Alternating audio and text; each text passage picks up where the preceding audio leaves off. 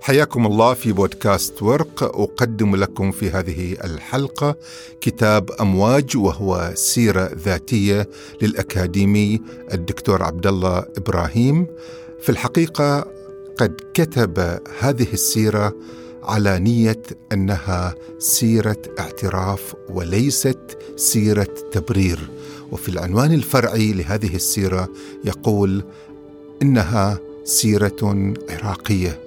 وهي بالفعل وبكل ما فيها هي تروي سيرة ذات مفكرة وناقدة عاشت بالعراق لما يقرب من نصف قرن يروي لنا في هذه السيرة كيف تكونت منابته الأولى في كركوك. في هذه المنطقة المختلطة التي يعيش فيها الأكراد ويعيش فيها التركمان ويعيش فيها العرب. ولد هناك في عام 1957 كانت العراق تحت الحكم الملكي. كان يلعب في بساتين الإقطاعيين. ويتذكر هذه اللحظات بحنين ويتذكرها كذلك بوعي مفارق لتلك اللحظة. يقول إنه كان يلعب في بساتين هؤلاء الإقطاعيين ولكن هؤلاء تحول النظام آه، ما بعد الملكي عليهم إلى جحيم. صدرت أراضيهم وصدرت أراضيهم وبعضهم تحول إلى السحل وهكذا هي العراق. دائما كل نظام يأتي يسحل من يسبقه. نبتت منابته الأولى هناك أدرك أن هناك شركاء له في الوطن هناك تركمان وكذلك هناك أكراد وهناك عرب. عاش وسط هذا التنوع ولكنه لم يدرك أن هذا التنوع يعني أشياء كثيرة على مستوى الوطن إلا حين غادر السيرة الأولى له غادر المنطقة التي كان فيها قرويا بسيطا وفي الحقيقة هو طوال السيرة يقول كنت أجاهد لأتجاوز قرويتي ليكون لدي وعي مديني وعي المدينة. وفي الحقيقة أن سيرة الدكتور عبد الله إبراهيم سيرة شاقة جدا عبرت تخوم قاسية. وعبرت أسوار أيضا قاسية. واحدة من هذه الأسوار هي القروية. كان يعيش في منطقة نائية ويعيش وسط أناس وعائلة لم تكن عائلة علمية ولم تكن عائلة مثقفة ولم تكن تعطي إلى الكتاب وإلى القراءة مساحة كبيرة. لذلك هو كان متفردا بشخصيته النقدية وبقدرته على القراءة. تربى في هذه الأوساط. كان في المدرسة يعيش مع التركمان ويعيش مع الأكراد. كان غريبا وكانوا يستغربون دائما من لغته العربية ومن لباسه لأنه كان مختلفا عنهم. هذا الوعي حمله معه وصار يعيش في داخله تناقضات ويعيش توترات. ويحاول أن يخرج من هذا الإطار إلى إطار المدينة. في عائلته كان يعاني من أبوة قاسية يقول أن والده لم يقبله يوما في جبينه ولا في خده. شعر بجفاف قاسي مع هذا الأب وهذا انتقل إليه أيضا فيما بعد وهو يتعامل مع أبنائه. لم يستطع أن يمنحهم العاطفة التي يمنحها الأب كذلك لأن الدكتور عبد الله إبراهيم فقد والده وهو ما زال طفلا وفقد والدته أيضا وهو ما زال طفلا. كانت قصة والدته مع المرض مرض السرطان بعد أن تلقت ضربه قاسية من آه، بقرة من بقراتها في البيت وفي المزرعة. أصيبت في فكها فلعدم وجود الرعاية الصحية ذهبت إلى طبيب شعبي فهذا أورثها مرض قاسي استمر معها لمدة تقريبا سنة ونص. كان يراها كيف تذوب وكيف تتحول إلى عظم. جلد على عظم. سيرة الأبوة وسيرة الأمومة تركت اثرا غائرا في شخصيته بل إنه فيما بعد آه، كان يقول إنني لم أفكر في الكتابه عن والدتي ولم أفكر في الكتابه عن مكتبتي إلا حين فقدت الوالدة وفقدت المكتبة وظلت المكتبة دائما ارتباطي العاطفي بها بحنيني إليها بتكوينها العميق لشخصيتي ظلت كالأم. اعتبرتها أمي. فالمكتبة والأم حاضران في شخصية الدكتور عبد الله إبراهيم وفي سيرته. هو بالطبع فقد هذه المكتبة في حادث مأساوي في 2014 بعد دخول داعش وبعد دخول الميليشيات كذلك الكردية التي أحرقتها عن عمد. كما فقد أمه في قصة مأساوية فقد مكتبته كذلك في قصة مأساوية وظل هذا الفقد يترك ندوبا في شخصيته. آه كذلك شخصية الوالد أورثته آه محنة أورثت العائلة كلها محنة ظلت العائلة ملاحقة لمدة خمسين عام بسبب ثأر لأن واحد من إخوانه آه، قد قتل شخص وظل الوالد يحمل هذا الثأر حين هرب لمدة خمسين عاما. هكذا عاش في بيئة قاسية وفي عائلة آه، أورثته جفافا في العواطف. آه، في الحقيقة أن الدكتور عبد الله إبراهيم يبوح بكل هذه الهواجس التي لازمته طوال هذه السيرة. آه، نعود إلى كركوك. هو عاش في قرية آه، من قرى كركوك. آه، هذه القرية كانت كانت قرية نائية وبسيطة ولم يكن فيها حتى مدرسة ولا مستشفى. هذه القرية تعلم منها شيء أكبر ما كان يتعلمه في المدارس. شاهد في كركوك كيف أن التحولات السياسية التي مرت بالعراق تركت آثارها في كركوك. في السبعينيات آه، حين بدأ حزب البعث يتمكن آه، من الحكم بدأ يحل العرب محل الكرد ومحل التركمان فبدأت عملية تغيير ديموغرافي إلى هذه المنطقة كانت متعمدة وكانت قاسية وأورثت مخاوف عند الأقليات الأخرى.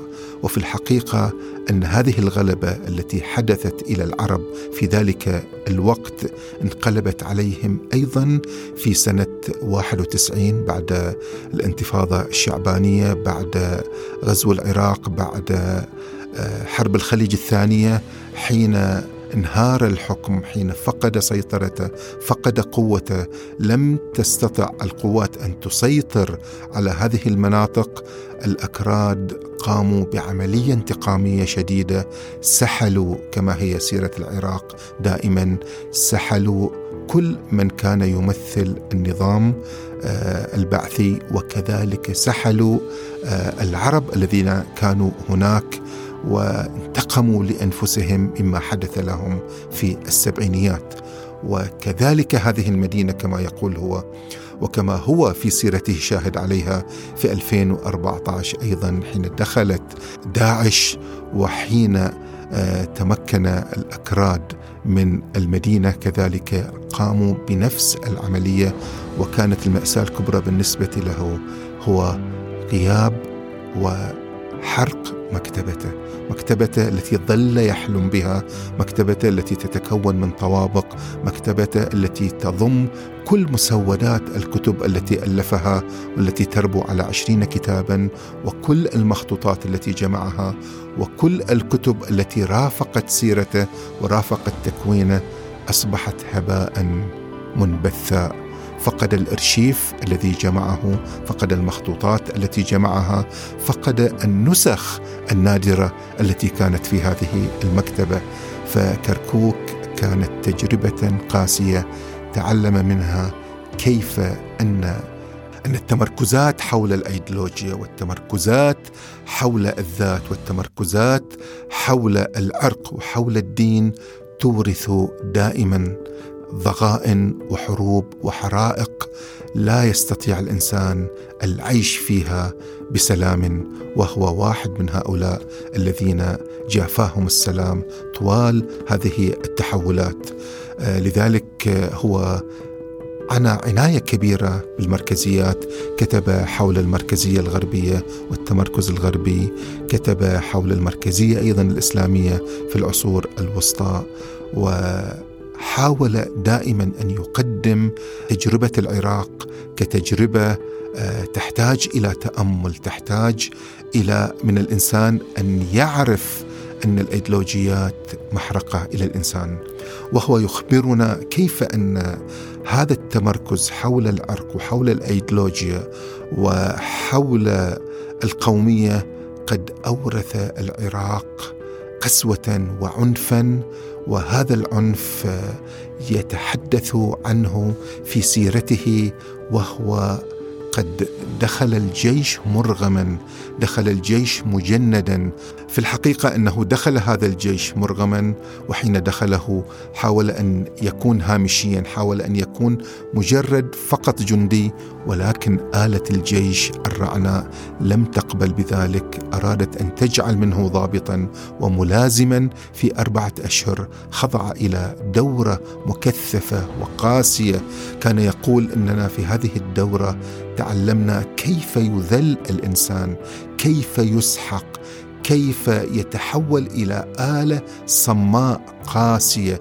يحدثنا عن التدريب العسكري الذي لم يكن فقط يهدف إلى صناعة جسم قوي أو صناعة شخصية قاسية ومتوحشة إنما كان يهدف في الدرجة الأولى إلى إذلال الإنسان وسحقه لكي يكون لا يشعر بشعور خاص ولا يفكر بتفكير خاص ولا يرغب في رغبات خاصة لكي ينسى كل ذلك وينسى أنه شخص وتكوين متفرد آه، كما خلقه الله. أراد هذا التدريب العسكري أن يسحق كل ذلك فيه.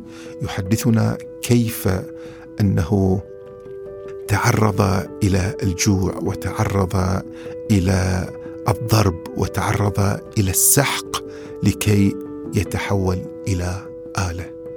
أقرأ مقطع من ما دونه لشدة هذه القسوة ولدقة التصوير التي فيها. يقول وقبل أن ينتصف النهار هضمنا الإهانة فقد أصبحنا جزءا من آلة جيش فلسفته الإذلال. ولم أدرك أن تلك اللحظة كانت مدخلا إلى احتقار دائم وعدوانية تفخر بها المؤسسة العسكرية وما نجوت منها إذ مارستها بوصفي ضابطا بعد أشهر.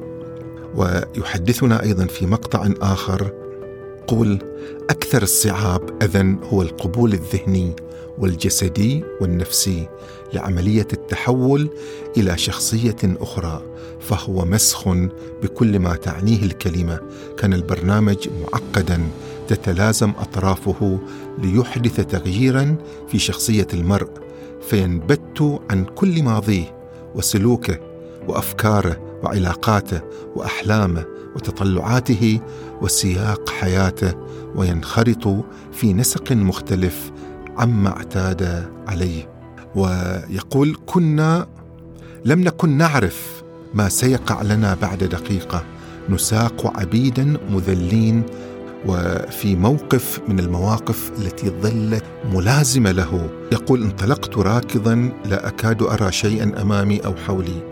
عيناي كرتان من اللهب وجسدي مشدود كوتر قوس في حرب جاهلية فإذا بجندي عملاق ارقط البذله مشروع الذراعين يعترضني كأنه نمر آسيوي من وراء الأشجار فساطني بعصا جرداء في عرض ظهري فخيل إلي أنه انتزع عمودي الفقري وبقيت بصمة عصاه ستة أشهر بين كتفي كطريق منسمي لا سبيل لمحوه. دلكته بالمراهم وفركته بالزيوت وألصقت عليه شرائط بيضاء تحزمت بها تحت ملابسي لكن الأثر حفر مجرى داكنا في ظهري وأربكني كذكرى قاتمة فأعماني عن أي شيء سواه هكذا آه، سيرة الجيش في الحقيقة هي ليست سيرة فقط عبد الله إبراهيم هي سيرة الشخصية العراقية التي أذلها صدام في ذلك الوقت. آه، أبدع الكاتب في تصوير حياة الجندية التي قضى فيها أربعة أشهر. هذه الأشهر عفوا قضى فيها أربع سنوات. هذه السنوات الأربع كادت أن تنسيه حلمه في أن يكون استاذا جامعيا كادت هذه السنوات أن تفقد الثقافة العربية مفكرا فذا واستاذا جامعيا وباحثا وكاتبا. أنتج لنا بحوثا في غاية الأهمية وفتح مجال أكاديمي وعلمي مهم في مجال السرديات التي لم تكن في ذلك الوقت تعرفها جامعاتنا. الدكتور عبد الله إبراهيم آه، لم يفقد فقط ظهره ولم يفقد فقط جسده في هذه القسوة التي عاناها هو كذلك فقد الأمان الأكاديمي والعلمي. تعرض إلى مضايقات تعرض إلى مضايقات شديدة بسبب أنه جاء بموضوع جديد لم يتسق مع أيديولوجيا ومركزية آه، البعث التي كانت ترى القومية بمنظور تطهري وبمنظور اصطفائي وكأنها أفضل شيء في هذا الكون وكأنها متفردة على الجنس البشري. فلم تكن تقبل أن يقوم باحث بنقد تراثه. أو بنقد سردية هذا التراث حتى أن أحدهم كان يقول له أنك اسات إلى ثقافتك وإلى تراثك وإلى حضارتك كما لم يسئ أي مستشرق آخر. كل ذلك لأنه مارس عقله النقدي.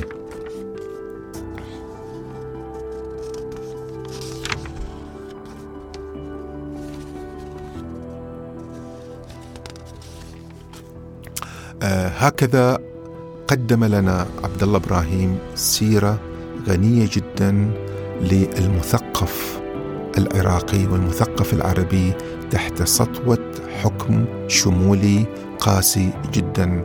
آه حقيقة هو في هذه الرواية أو في هذه السيرة يروي لنا تفاصيل كثيرة عن الحياة الثقافية والحياة الأكاديمية والحياة العسكرية. يروي لنا كل ما عاشه آه، حتى سنة 1993 وهو العام الذي غادر فيه العراق وذهب إلى ليبيا أستاذا جامعيا. لكن كل سنوات التي تحدث فيها تحدث كشاهد عيان كشخص منخرط كشخص مورس عليه كل هذا الهول الكبير آه، كل آه، هذا الحكم الشمولي القاسي مع ذلك استطاع هو أن يتجاوز كل ذلك وأن يكتب كتابة أكاديمية وعلمية اثرى بها المكتبة العربية واستطاع كذلك أن يخلق لنا شخصية استطاعت أن تتحدى كل ذلك وهذا في الحقيقة ما عليه هذه السيرة، هذه السيرة تقول لنا أن بالإمكان أن نحتفظ بفرديتنا وبعقلنا النقدي وبإمكاننا أن نحتفظ بعقولنا مهما كانت قسوة الحكم الشمولي، مهما كانت قسوة